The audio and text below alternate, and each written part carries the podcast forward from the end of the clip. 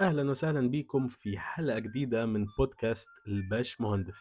أنا كده مدلعكم على الآخر سيد الفاضل. دي هتبقى الحلقة رقم اتنين في أسبوع، وما بين الحلقتين يا دوبك أربع أيام، جزء أول جزء تاني.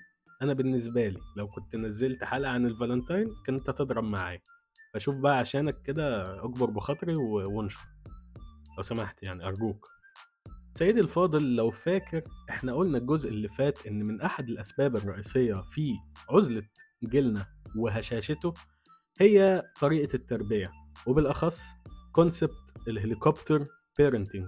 بس عشان ما نظلمهمش عملنا الجزء الثاني وهنتكلم في حاجات تانية.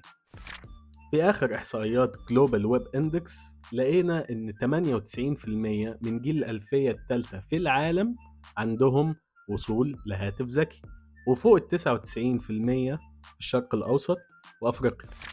سيد الفاضل أحب أقولك إن إحنا جيل صحينا لقينا حاجة اسمها إنترنت، ربنا عليه وعرفنا إزاي نستعمله، وللأسف بقى مصدرنا الأول والأساسي للبحث عن أي معلومة، ده غير إن هو برضو المصدر الأول والأساسي في التواصل مع بقية البشر.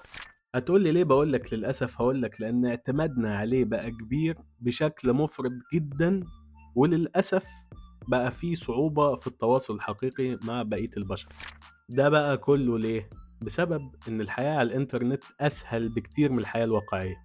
على سبيل المثال، متضايق ومش عاوز تكلم حد، اعمل لوج اوت، امسح الاكاونت، اعمل اكاونت جديد، غير رقمك يا سيدي، مش عاوز حد يعرف انك اونلاين، بسيطة، شيل اللاست سين. حد سخيف بعت نكتة سخيفة على جروب، بسيطة، ابعت ايموجي، مش لازم تضحك ولا تبين له اي مشاعر ولا اي حاجة.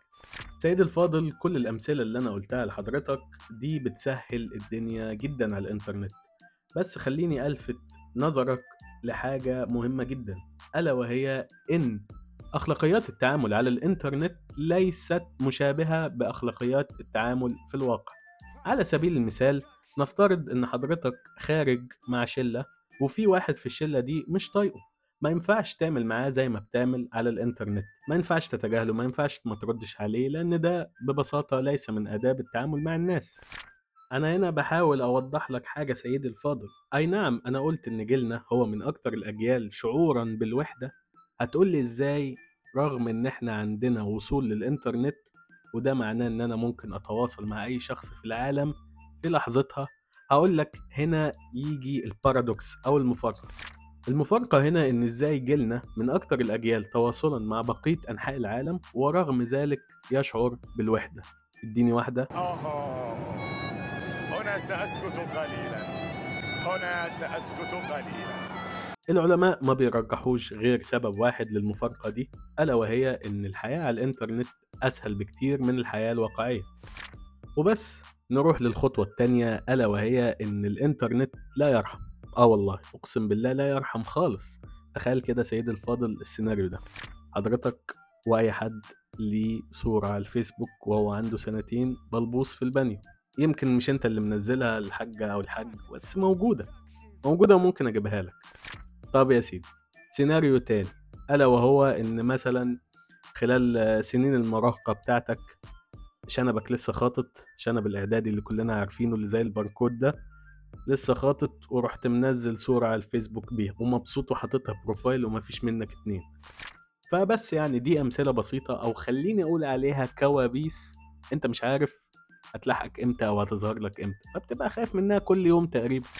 أو والله فجأة تقوم من النوم بخ كده، اللي هو تلاقي ستيكر اتعمل لك وأنت مش عارف أصل الصورة جه منين ولا إيه اللي حصل، بس أنت بلبوص أو بشنب إعدادية أو مش عارف لابس لابس حاجة مريبة كده. فهنا حبيت أقولك إن فعلا الإنترنت لا يرحم، ولو عاوزنا أجيب سدهاتك أجيبها لك، أقسم بالله أجيبك بلبوص. سيدي الفاضل، بعيدا عن الإفيهات اللي أنا عمال أرميها عليكم من بداية البودكاست، أحب أقولك إن فعلا جيلنا فقط صلاحية مهمة جدا من صلاحياته، ألا وهي صلاحية النسيان. إيه ألا وهي اللي أنا ماسك فيها دي؟ والله مش عارف، بس يعني أهو بنتعلم حاجات جديدة في سياق البودكاستنج واللباقة والإلقاء والكلام ده يعني.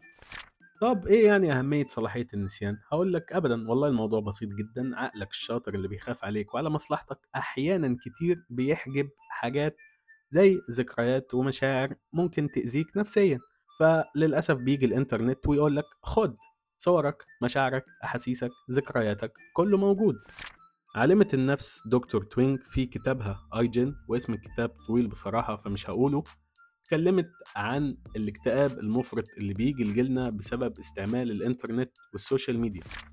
واكبر دليل على ده لو حضرتك تكرمت وفتحت اي بلاتفورم من بلاتفورم السوشيال ميديا هتلاقي ان جيلنا وشبابنا بينزل ايه غير حزن واكتئاب وميمز عميقة شوية برضو فيها حزن وكمية دارك هيومر، وتحس ان هو يعني متجرح من كل الحتة.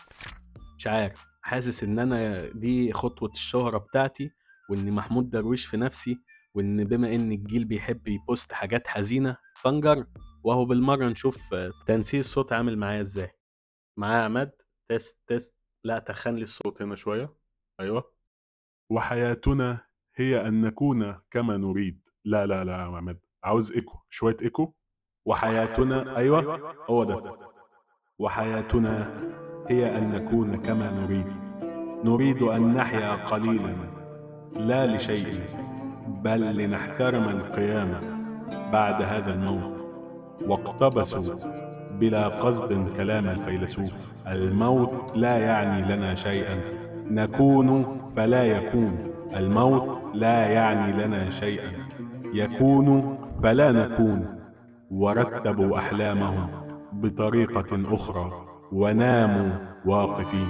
شكرا جزيلا يا ابن في الصبر، والسلام عليكم ورحمة الله وبركاته.